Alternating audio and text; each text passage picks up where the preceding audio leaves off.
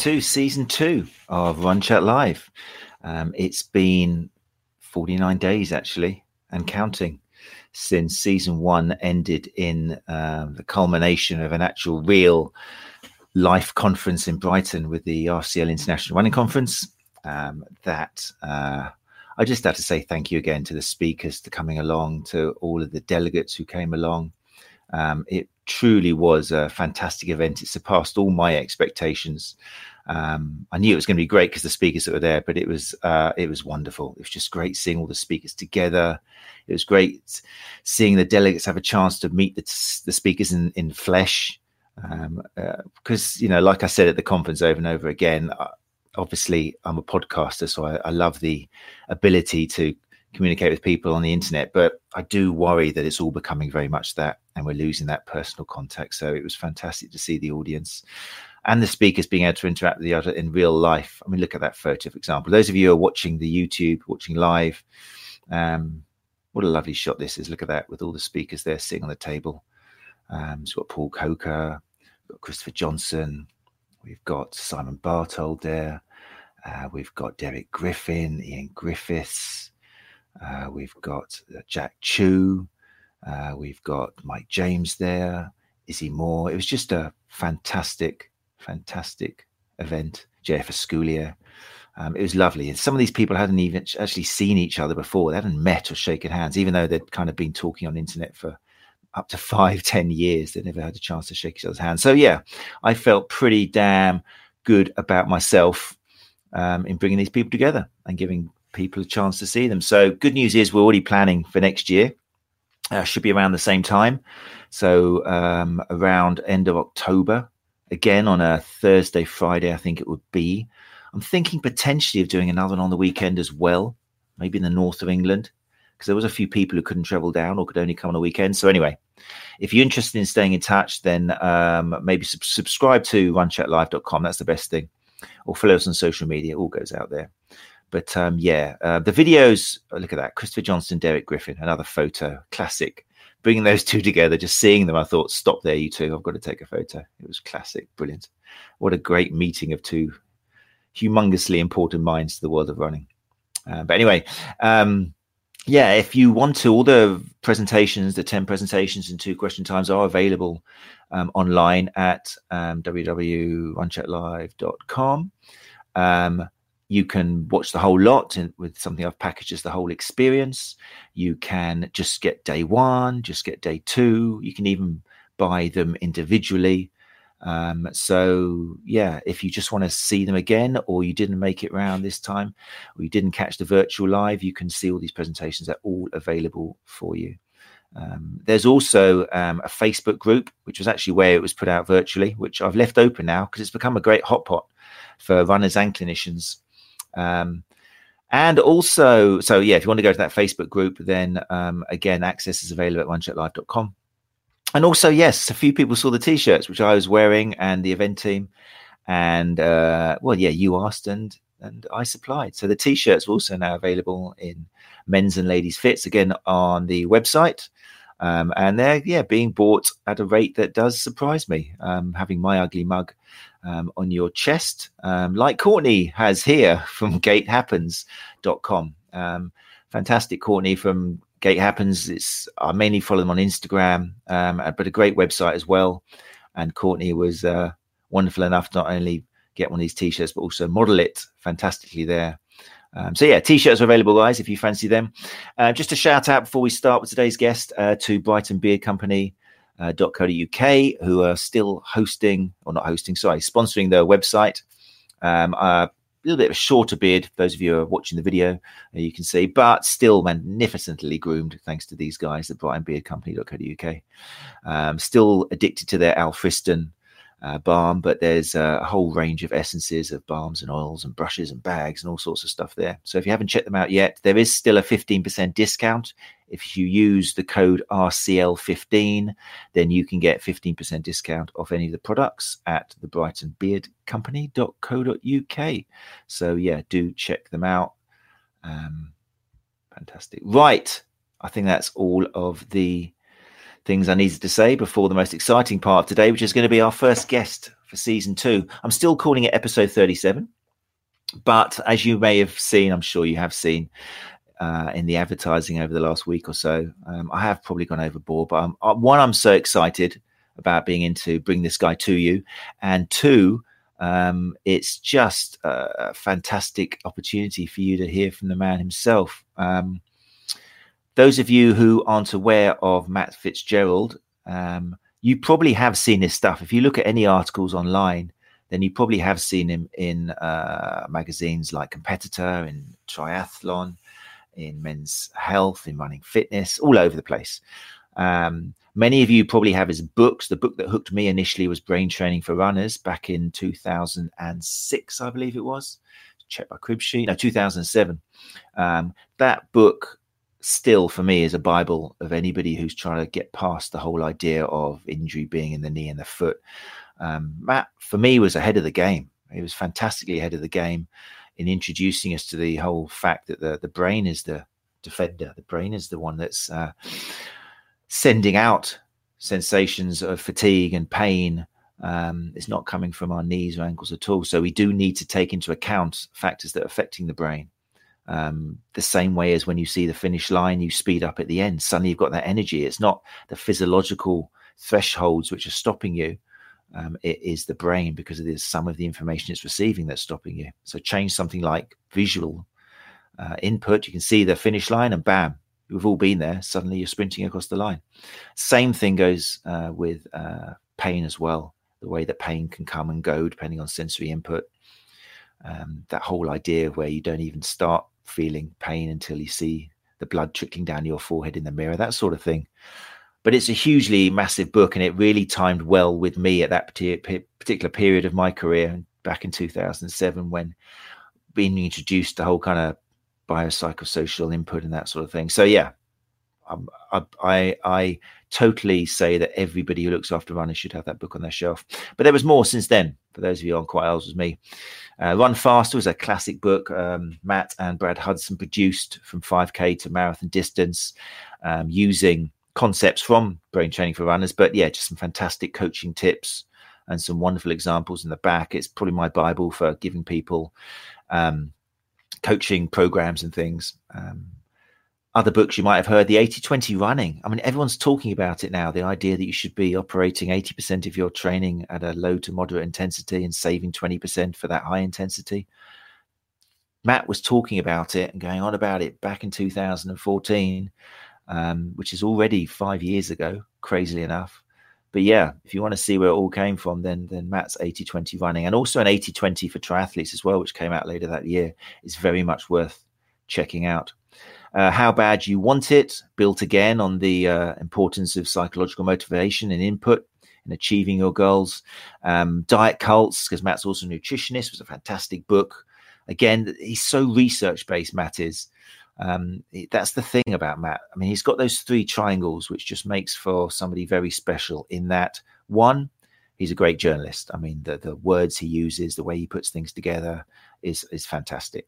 Two, he's very much evidence based. He loves the research. He is always checking out the latest knowledge. Um, but three um, is he's also a great runner. I mean, um, recently, I think a couple of years ago, he managed to beat his uh, PB for a marathon by two minutes, but that was a PB which he set nine years ago. So he beat his PB from nine years ago at the age of 47. And actually, there's a new book coming out, which we'll probably talk about on the podcast coming up, uh, which is about the training he did for that uh, to get his uh, new PB, um, which is, is, something incredible. Um, at 47 years old, um, let me just get the correct time for you, which it was, because I mean, it's just hope for me completely.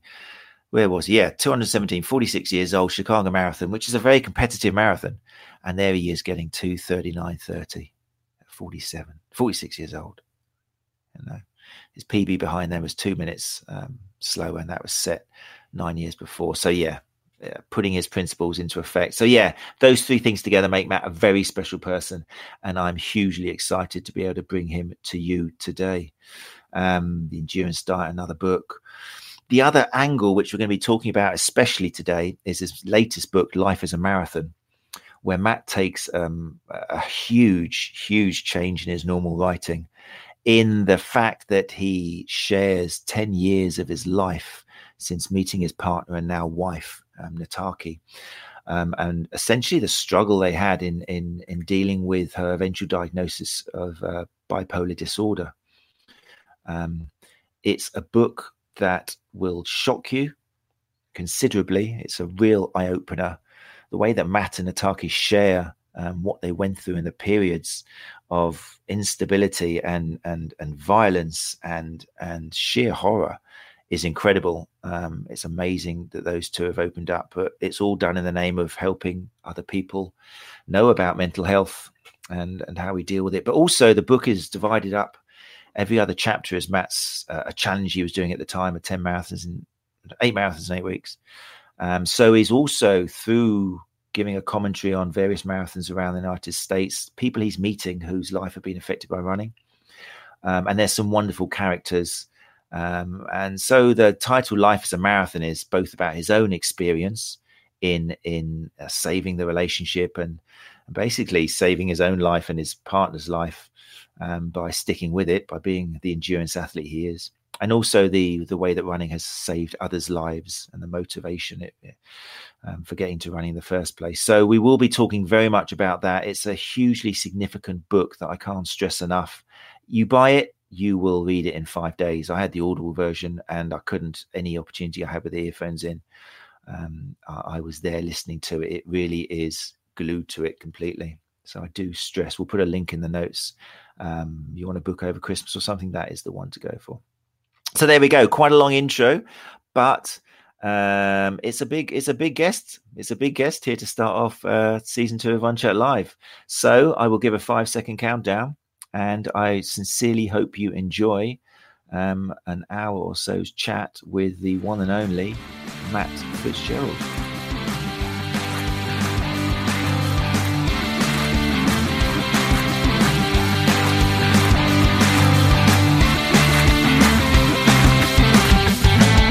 Yeah, so you know, Nataki and I met on a blind date in 1997, um, and I wrote about that date shortly after it happened um, because a- as a writer, I mean, it's just in my blood, and anytime I have intense experiences, I, I, I want to write about them. So I was actually writing about us from the get go. Um, you know, there's a scene in the book where uh, I take Nataki to my home state of New Hampshire uh, Nataki is African American. I grew up in the whitest state in of all 50 in the United States. So there's a there's a scene there that's from early in our relationship where she meets my dying grandmother, and there's just a beautiful moment there. I wrote about that almost right after it happened, and um, so I, I was always writing about us, but I didn't know our story would take the hard left turn it did after we'd been married for a couple of years, and Nataki was diagnosed with with bipolar disorder.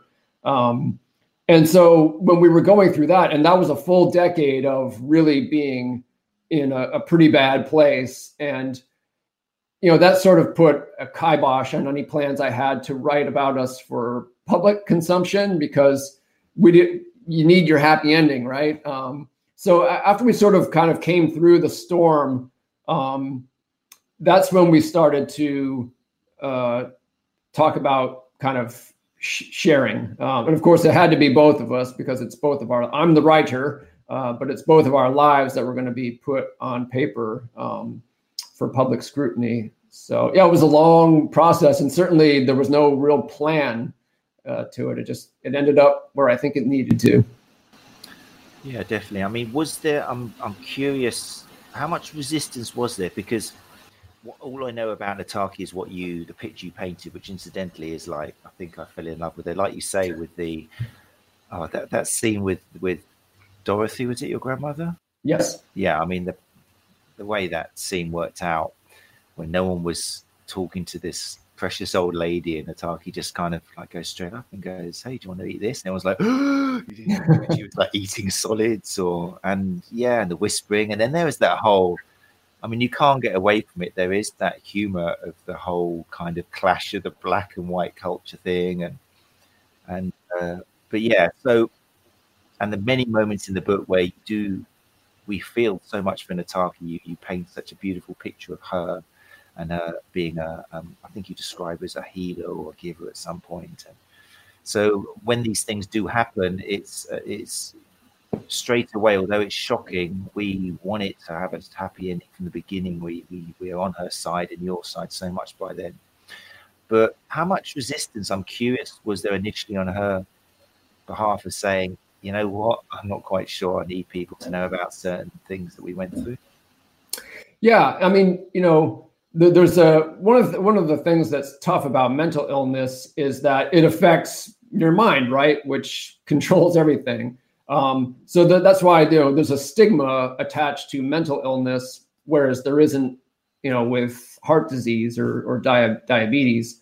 Um, and also, you know, it you just experience it in a very different way than other diseases. You know, one of the sort of ironic symptoms of bipolar disorder is something called anosognosia, which is the inability to actually recognize that you're sick.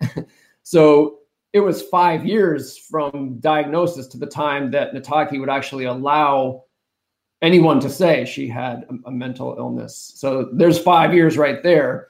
So that we were still a long way from being able to share our story publicly. Um, but the real difference maker was when Nataki finally gained lasting stability, and she she felt like at, at that point um, she could you know because she is a healer. So when she got to a point where she felt like sharing her story uh, could be beneficial to other people, um, then then she it's something that she not not only stopped resisting, but very much wanted to do and, and encouraged me to do. Yeah, no, I, from the, again, the picture you've painted of I, I expect no less. It's amazing. Well, it's both of you. I think the book is testimony to your relationship and and and that you've managed to produce um, such a such an honest uh, sharing of what you went through. Um, before we go into some, I think it's so important for people before they hear about some of these traumatic scenes some of the humor, I mean, like I said offline, if if you're not fed up with the writing and the articles and the magazines and the running and the everything, stand up is waiting for you. Joe Rogan or something. That's something else. Have you not? I, am quite a fan of Joe Rogan podcast. I'm surprised you haven't been on that yet. Do I need to kind of send him an email or something? Was anything in there? Uh, that, that would be fun. Uh, it, others have brought it up. Um, I think I might have tried to uh, bait him with a tweet at one point, but uh, you know, uh, hasn't happened yet. Fitting great. I'll have to uh, see. I've, I've, got one contact. I'll see if I can hook you up with him. it's me hooking Matt Fitzgerald up with Joe. Anyway, so, um, Appreciate it. It's um, yeah. I mean, some of the humor in the book, you write so wonderfully your observational stuff. To give an idea, I'd like you, and you can take as long as you want to describe the visit you had to the Black Biker Club. Um, and I want you to in particular mention the character Antoine, Call Me Harley, and what ended up on the dance floor. Um, and all the way, talk, talk us through to the ending where the guy came back to you. And yeah, tell us about it. It's brilliant.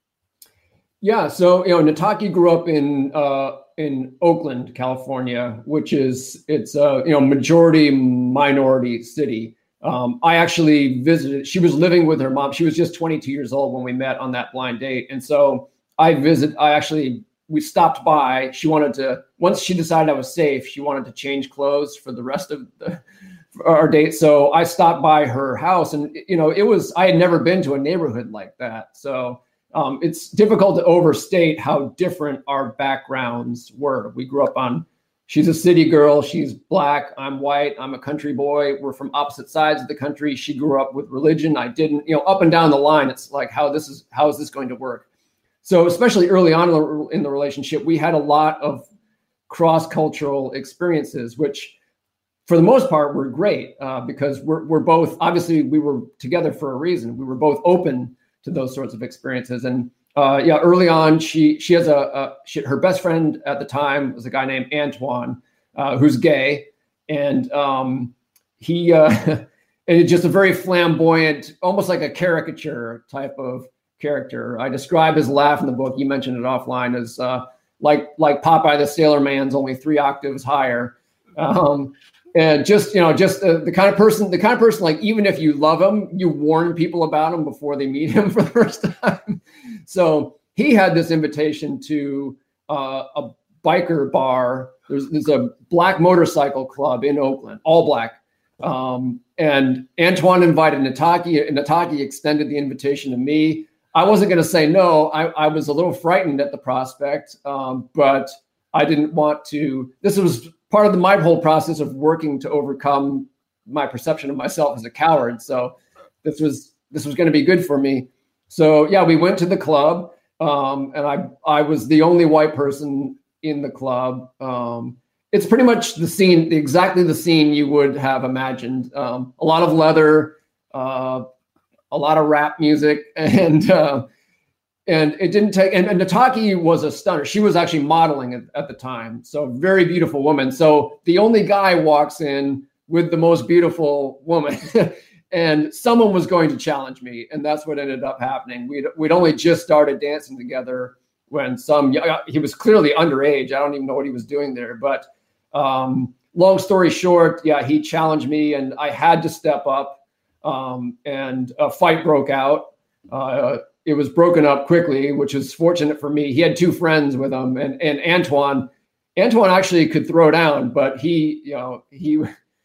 You can toss away that stereotype, but but he was nowhere to be seen when I needed him. Um, and yeah, I wasn't hurt, but it was uh, it was uh, yeah something I'll never forget. Uh, that's for sure, and hopefully makes an entertaining scene in the book. Oh, it's it's even now I'm crying just thinking about it. describe it. I mean, talk about throwing yourself, and I love the way you you link it to this one this this burning thing that happened to you when you decided to pull out from the running. It's like I have to prove myself. So I'm going to go with a gay guy to a black bike club, be the only guy there with the most beautiful girl on my arm, and just see. What you know, Made perfect sense.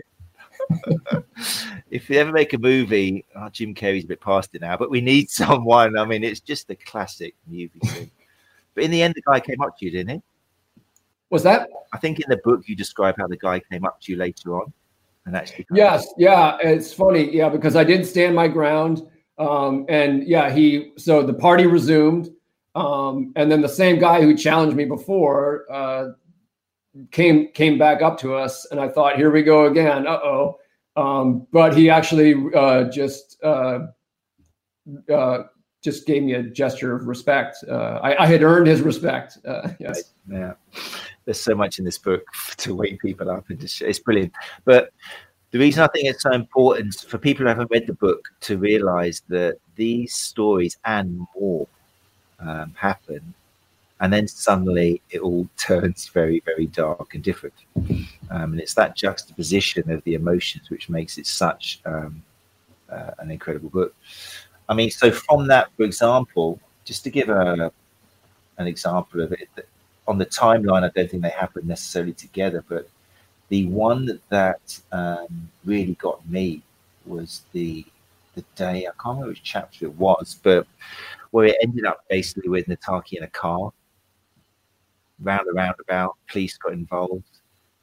Tell us through that. I mean, it's as much or as little as you want, just to give an idea of how that such a happy, fantastic, multicultural time could turn into reality of struggling with someone with mental health problems.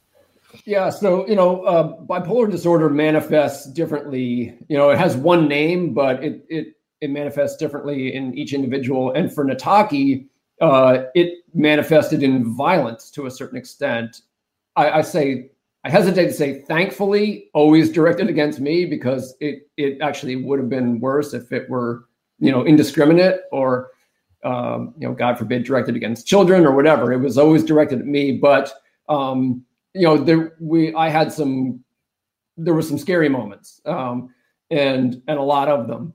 Um, and this went on for a very long time. And so the the the the episode you're thinking of was um, ten years into it, uh, near, nearly a full decade um, post diagnosis. Uh, she had a, a, psychotic break um, and uh, came after me when I was naked in the bathtub. Um, and actually, you know what? I'm mixing up two days. These these happen close on, close one on one on the other. The the, the, the other one actually uh, started outdoors, um, and I kind of fled. Um, I, I, was actually arrested and put in jail the one time I fought back. Um, so I learned that I can't fight back. um, so yeah, she, I, ended up sort of fleeing on foot, and she she got in one of our vehicles and tried to track me down uh, and run me over with it. Um, and there was a I, I, did have my cell phone with me. I always seem to somehow have my cell phone with me. That was like I I might not be here otherwise. Um, but I the police were summoned, and then um, there was a, a, very close shave. Nataki nearly got herself shot uh, by the police a couple of times, and this was one of those times. Um, and yeah, just I mean the, the drama of it. It's just you you can't believe it's happening. It felt like war. It, I mean, it really did. Just like you know, you just I mean you're so in the moment that it just it's surreal, but it's all all too real. And then you only afterward can you kind of process it and just ask yourself, what the was that? mm. I can only imagine the people who can actually identify this with being either the person trying to help somebody else or the person actually suffering, what this must mean to them if they do hear you sharing these experiences in terms of I'm not the only person, that happens to other people, people are learning about it, it's not a hidden thing or kind of gossip behind closed doors. Um, so yeah, I'm sure that. I mean, have you had any feedback from people who have been in similar circumstances on either end with regards to? It's so nice that you're actually sharing this as a couple.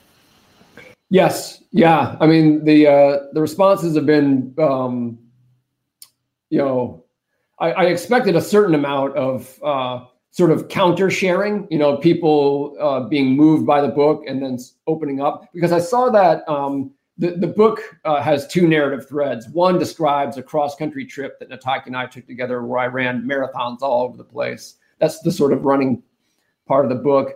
And at that point, I was sharing our story. This is before the book was published, but it was it was this journey was undertaken for inclusion in the book. So even when I shared this stuff verbally with with strangers, I would just land in a town, put a, a call out on Twitter or Facebook, run with a stranger the next morning, tell my story, and then I would get stuff back, you know, from that person because everyone's been through something. Um, and so I saw what it was going to be like even before the book came out, and then the book brought that to to the next level. And sometimes it wasn't just strangers uh, opening up, but people I knew or had known, uh, acquaintances but I didn't know their story. And so those were some of the most touching moments for me, you know, when it was someone who I knew, you know, but had been keeping stuff private and until, you know, reading my book made them feel comfortable, uh, you know, sharing that stuff with me. Um, so yeah, it's been gratifying. I'm sure that means the world to Nataki as well when she kind of gets that sort of feedback. Um, yes. Yeah, because I can only imagine she must feel like she's got everything to lose and so little to gain. But when she gets that feedback, it must be very warming for her, I'm sure. Um, yeah, so like I say, there's there's that's just an example of one of the sudden things happens, and there's some shocking moments in there. I think I mentioned to you off air. I don't know. I'm just saying this because I'm wondering whether other people who read the novel as well have the same feeling. But sometimes I felt this kind of almost guilt of because the way it's written is such it would be such a good novel, a thriller, because the way it's written and uh, and obviously that's you can't help that. It's your life. It's the way things you know unravel themselves, and it's the way you paint the characters with such warmth and truth that you're emotionally involved. You know, really is a cliffhanger of a novel. Uh, but sometimes I'm, I get that sensation of wow, turning the page. I'm so excited. What happens? Did she kill him or not? And it's like, Don, this is someone's life. It's someone who I've admired and respected for ages. I should be having this kind of weird feeling. But is that something when you've read it back or listened to people describing it that you're aware of, of, of, of how thrilling a ride it is for people? Does that take it away or does it add to it or something that you're aware is bound to happen with this sort of book? Yeah, I mean, I I read a lot of memoirs myself, and and people typically, I mean, unless it's a celebrity, people typically don't write a memoir unless they've been through something dramatic, right? You know, because a, a book is, in addition to everything else, a commodity, um, and and people, when they want something out of it, when they they purchase it, so there are plenty of people who might have had experiences like mine and would have just decided that needs to stay private. um, but you know, once you make the decision to share it in book form, you really have to submit to the conventions of, of the form. Um, and so I think you know it's something that other memoirists deal with as well, and maybe feel a little you know inner tension or conflict about because you are it is your life. It's very serious stuff, um, and you don't want to you know you don't want it just to be salacious for its own sake when it's you know your wife. um, at the same time, you are telling a story, and you know I could have written about our lives in a million different ways. The way I chose was one that I thought would get people turning the pages, and that's just uh, that's the nature of it. Yeah, well, it's definitely. I mean, however, I don't know how much you thought about how to do it, but it just works fantastically, my friend. It really does. It's an incredible read, and it. I can think if it was put together a different way, like if it hadn't had the mixing of your eight marathons and eight weeks things, it might have been even a book where people think, you know, what's this too heavy for me? I'm just getting a bit, you know, it could have gone either way if you if you'd have changed it. But the actual way it has been put together for me, anyway, I'm sure a lot of other people I've spoken to, it just really it works. It really works. Um, I noticed during the book, there's quite a few times where you mentioned like the police nearly shooting Nataki, and there's another one as well. Uh, I think it was with regards to Nataki getting released from one of her trips to the psychiatric hospitals and that, and she was just released with no money, um, and you were just amazed at that.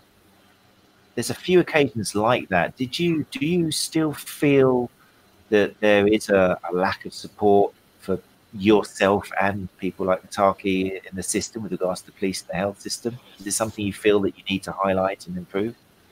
Yeah, I mean, yes. Uh, you know, a, a, couple of centuries ago, they had uh, what were known as ships of fools, where people with mental, you know, the term mental illness didn't exist then, but they, they would t- take people who had mental illnesses, put them on a boat, and send it off into the ocean. Uh, good luck to you. And we honestly haven't come that far. you know, it's better now, especially you know with some of the farm pharmaceuticals. Um, give people a foundation. You know, they're not the answer, or they're not a complete answer or a complete solution. Um, but you know, so part of me thinks, thank goodness, we weren't having to deal with this. You know, 100 years ago, 200 years ago. At the same time, we have so far to go. I mean, the police are should not be your first point of contact when you're having a, a mental health crisis. Um, it shouldn't be their job. So, you know, you see a lot of in- incompetence, uh, you know, on the behalf of or on the part of law enforcement in the book.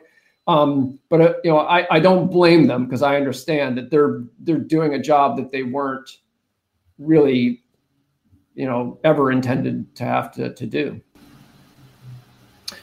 yeah, it's. Um, I mean, it's interesting. Whether you, yeah, there's some shocking moments in there. Uh, yeah, even things like uh, there's one where she gets the wrong prescription. So it's it. yeah. you know it's it's the it's the hospitals, it's uh, law enforcement, it's even you know the pharmacies. You know we we ended up in a terrible place just because Nataki had been given some other woman's medication. Uh, yeah, it was shocking. It really was. And then it seems like you paint a picture in the book that the the only reason that you've got to where you are now was because you seem to stumble upon somebody who suddenly came up with a different solution and gave the found the winning combination of drugs, whatever, to actually settle it down and you know take it forwards. Was it kind of luck that you stumbled upon this person, or just a matter of time before you find the doctor with the right angle? Yeah, I mean, you know, when when people ask, you know, how did how did you get to the other side of it? You know, because Nataki was hospitalized seven times. The last time was uh, almost exactly six years ago. Um, so we feel like we have come out. I mean, she still has the disease, but she's doing well uh, and has been for a while. But there was a long stretch there when it just we saw no light at the end of the tunnel. Uh, and so when people ask, well, how did you get there? The only answer I can really come up with is that we we kept getting up each time we were knocked down. It's not like we figured something out or had a great epiphany.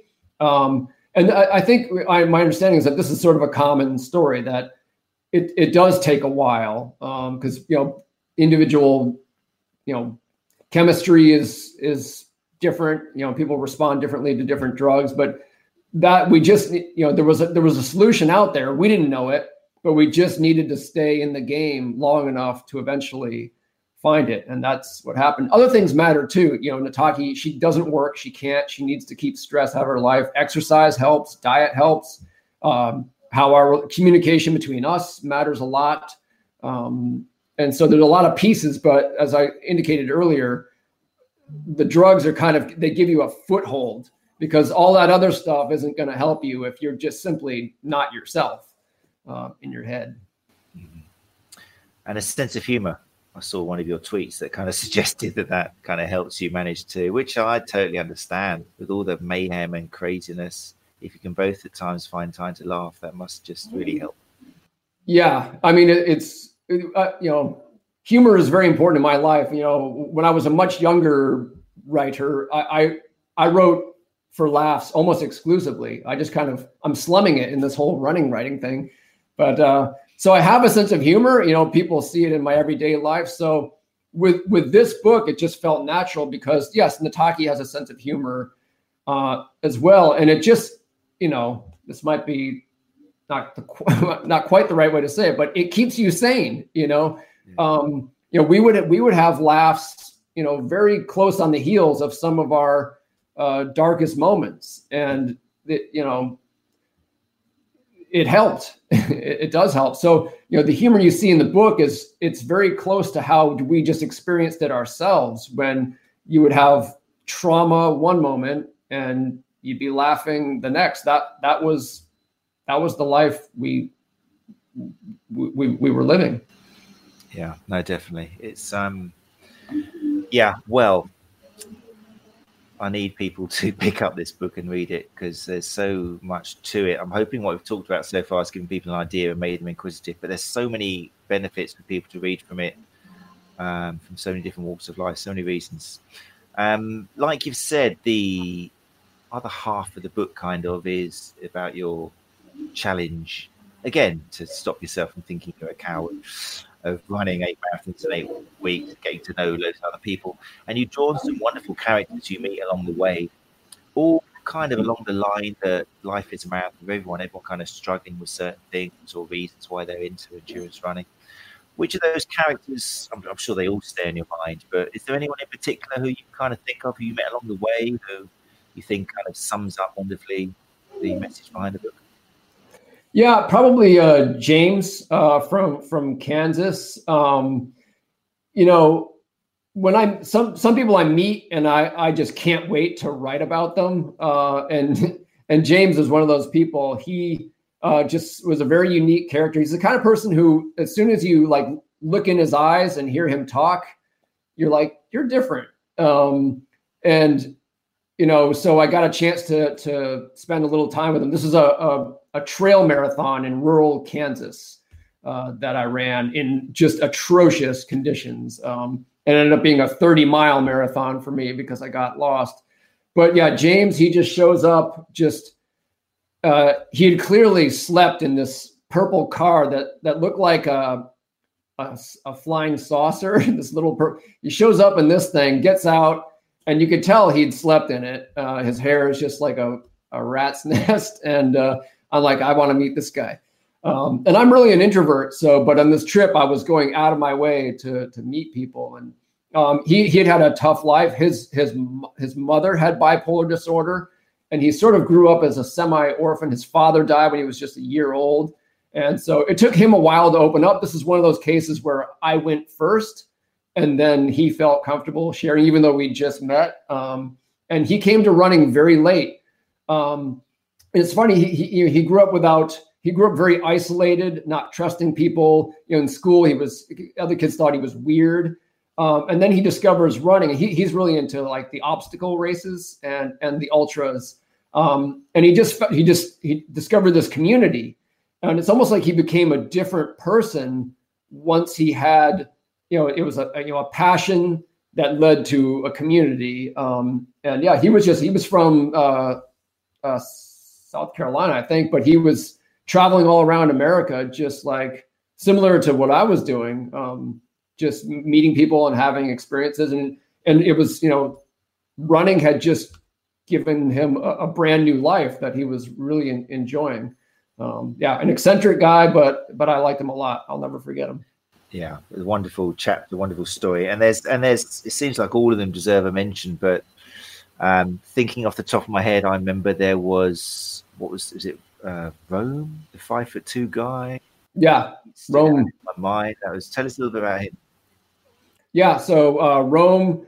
Um, I met him at the Boston Marathon. I was signing books at the expo a couple days before the race, and he just he recognized me.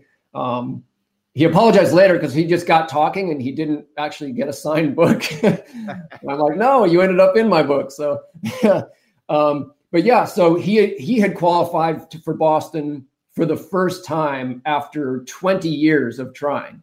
Uh, so there's a story right there, right? Um, but again, like once you, it, you know, that's just the surface. Like once you get talking to someone like him, you realize, you know, it's not just about running. It, it goes real deep. And uh, so he'd grown up in the Seattle area, was always undersized. You know, he's in the, I think, the first percentile for height for for American males. So he's shorter than every guy he ever meets, and and was his entire life. And you know that affects you. Um, you know, I'm tall, so it's not something I ever really thought about. But when he when he talked about his experiences, I'm, I thought, yeah, I, I get that. You know, people would assume that he just wasn't an athlete because he was short, which wasn't true. He was athletic, and you know, he would he wouldn't necessarily have the same opportunities with with girls, um, you know, because of his height.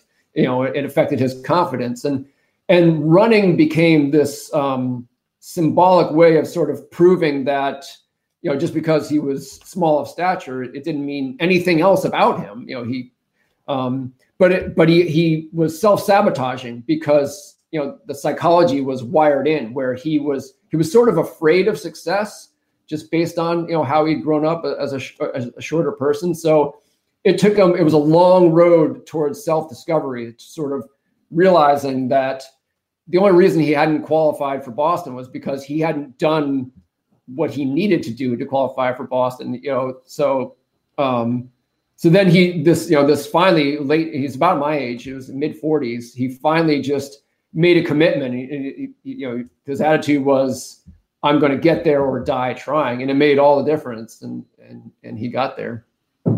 Yeah, it's brilliant. It's another wonderful example, and there's more. Um, it's like I say, the two run so well together, and and I've heard you kind of say that it was your passion and and your ability to do endurance running which got you through the struggles in life. I can't help thinking that ironically, it was actually your inability to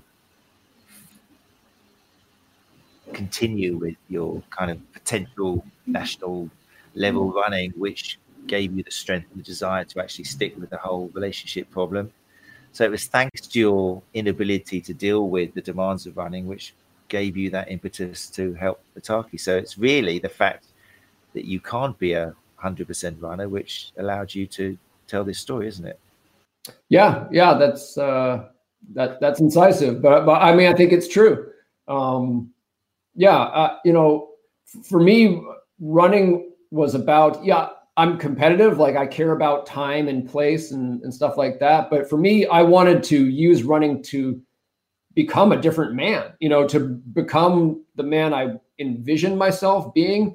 Um, and I have to give myself some credit. Some people just don't care, you know, like they're they're like i'm perfect just the way i am. That wasn't me. I was far from the person i wanted to be but i was willing i wasn't content to to be who i was. And i think that drive is what did set me up. I mean i made a lot of mistakes in my role as nataki's husband and caregiver. You see me making those mistakes in the book. Um, but i was you know i wasn't going to quit on her um, and I think it's exactly for for the reason uh, you, you say. The blessing to balance the curse is the way I think you poetically put it, which is like one of the many just nail biting kind of ways you put these things through. Um, so just because you do seem to give yourself such a hard time throughout the book, do you still regard yourself as a coward? No, I don't. oh. I'm so happy. I mean, I'm I'm not a finished product, and you know, one of the things I like about you know not being dead yet is that you you know you keep changing. You, you know, no matter you know you have moments where you discover something about yourself, and it gives you the power to take a step forward in your growth process.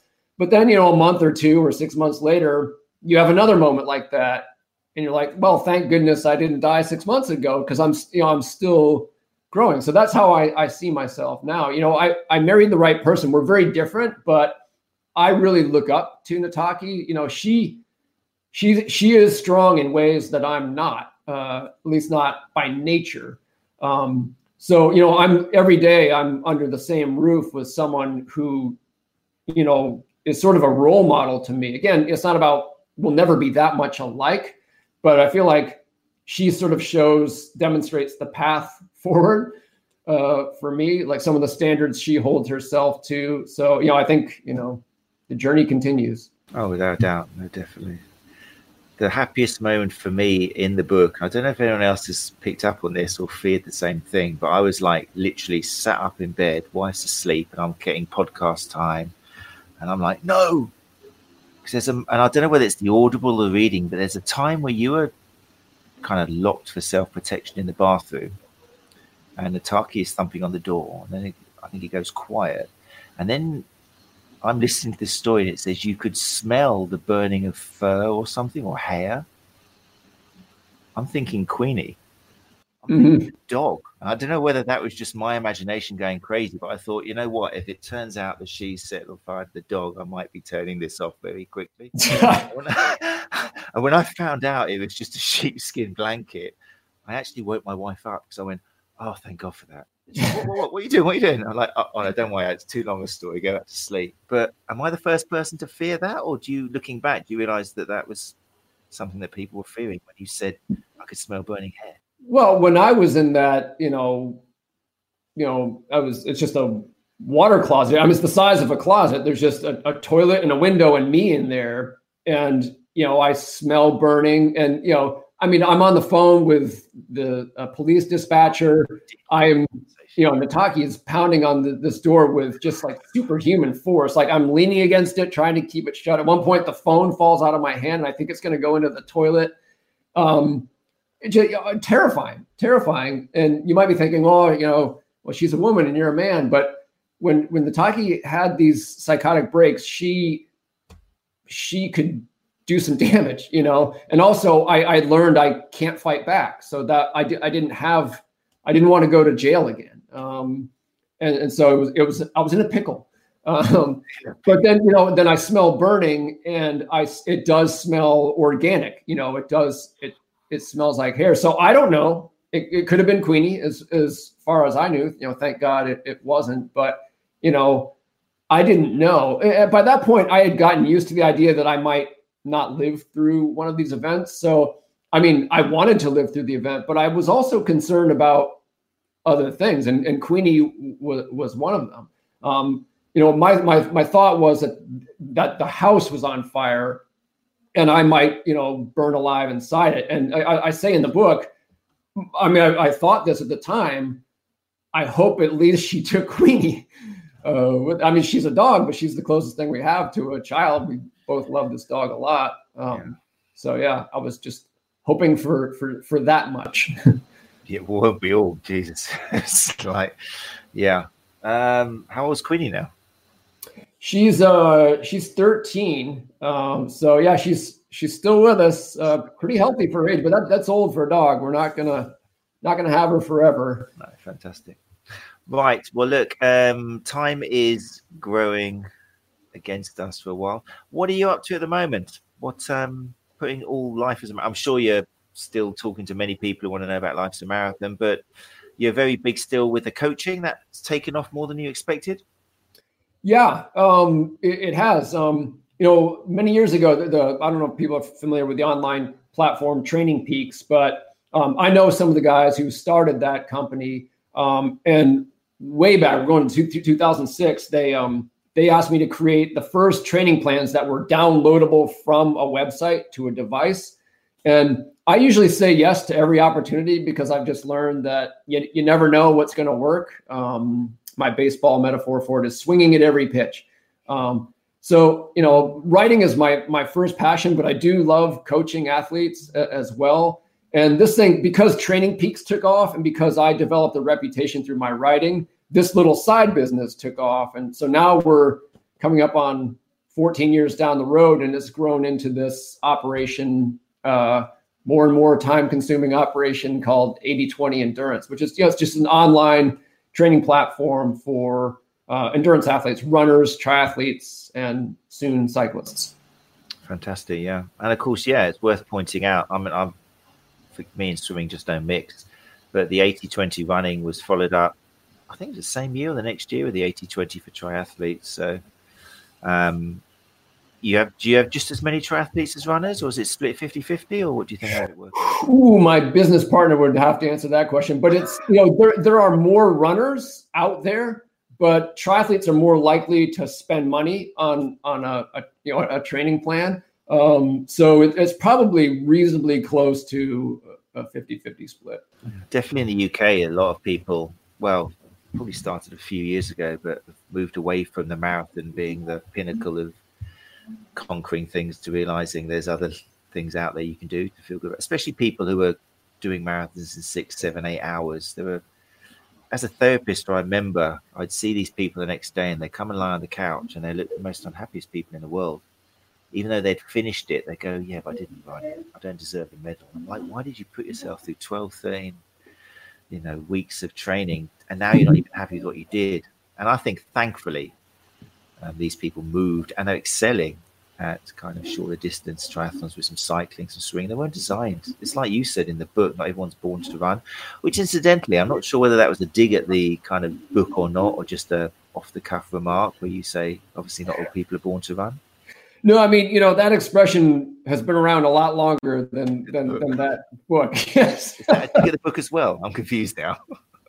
no. That's a double dig. Very clever. uh, no connection, fine. Um, well, look, it's eight fifty-eight. Um, I wish I could talk to you for another hour, but I'm sure you've got things to do. It's only what time is it? Four o'clock in the afternoon. Were you on? Well, I'm on. I'm in California, so we're coming up on one o'clock in the afternoon here. Oh, yeah. I also got my times completely wrong. So I was quoting EST to you. You were just being polite and going, "I'm not even in EST." Yeah, I, I, I'm I'm fluent in American time zones, so I can translate. California now at the moment? Sort of north central, so um, same latitude as San Francisco and Yosemite National Park, but kind of halfway between the two. Okay, I was in Orange County for about a month and a half a while back. That was fantastic. It was a nice taste of California and Santa Monica, but that's further south, isn't it? So, um, yeah, thank you so much again uh, for what is a fantastic book. I hope you and Nataki are getting enormously positive feedback for just being so honest and sharing so much of your lives, um, especially Nataki.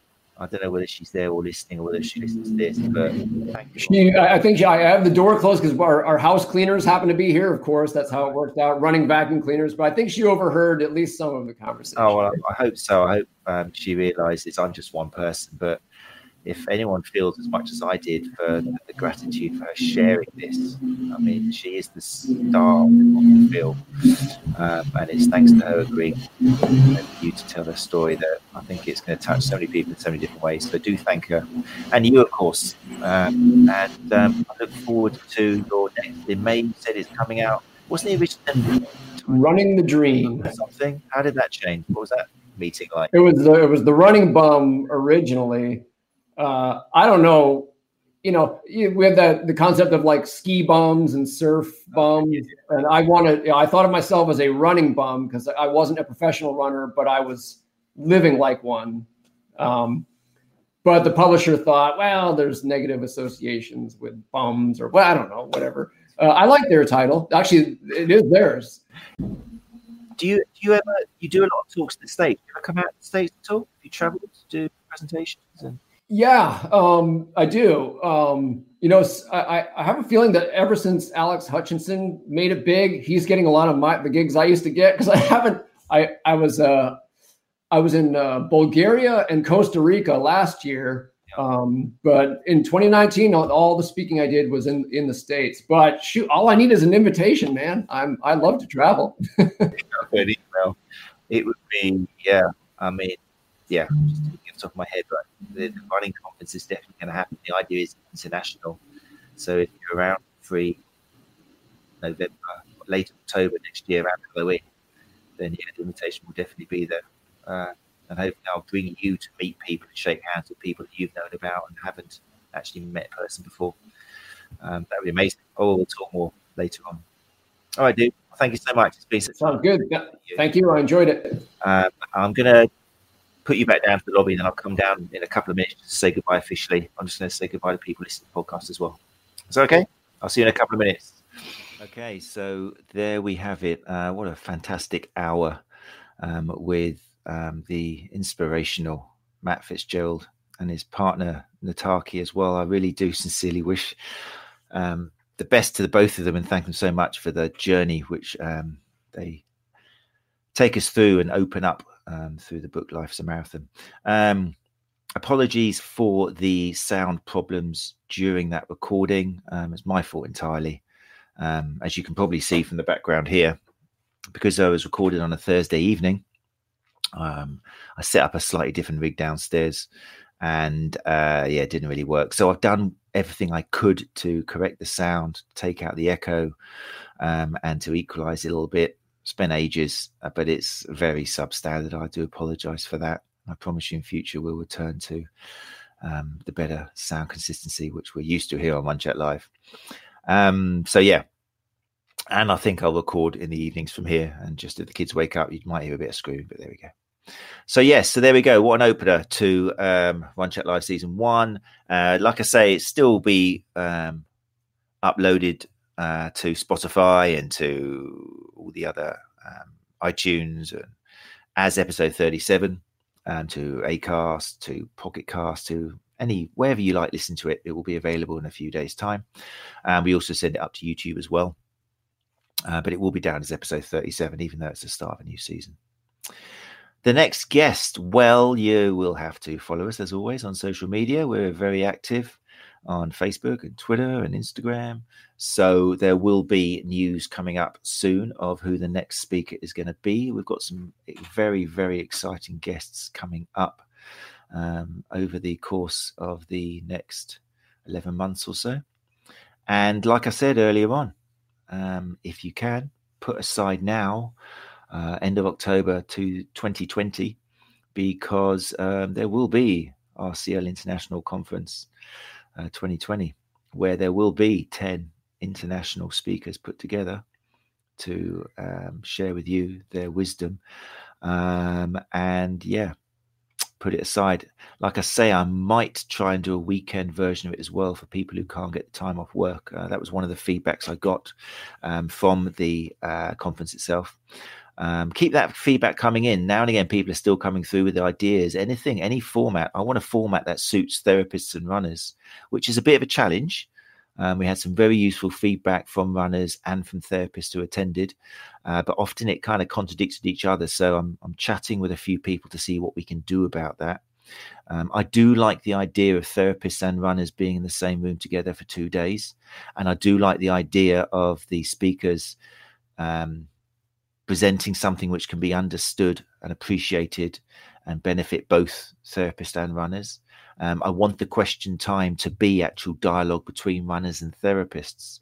I want that um, relationship to be improved because I think because of traditional therapy, most runners run like the wind away from any therapist because they just think they're going to be signed up to a package of six sessions, whatever it is, um, and then they probably will feel just as bad afterwards. Unfortunately, it's one of the repercussions of, of of, traditional therapy, which is not really. There's a lot of mistakes in it, which is what Run Chat Live is all about. But anyway, in the meantime, if you've enjoyed um, the beginning of this new season, then do please spread the word, spread the news of Matt Fitzgerald's book, and do spread the word of Run Chat Live. Um, we're beginning to get through now into the running groups. Um, we're beginning to not have posts taken down because people are realizing that what myself and guests put out on this podcast is one, it's free, we're not making any money out of it, and two, um, it's quality research backed evidence. We're not going to tell you anything which is not evidence backed, and if it does lack a bit in the evidence, then we'll make it clear. Um, and that's where the way it's got to be when we're talking about health um, and uh, avoiding injury or reducing the risk of injury and improving performance. So there we go. Hope you enjoyed yourselves. Um, we'll be back um, in approximately three or four weeks' time. But like I say, keep your eyes out on social media. And thank you very much for sticking with us. You're listening to Run Chat Live podcast, putting the evidence back into running injury and performance.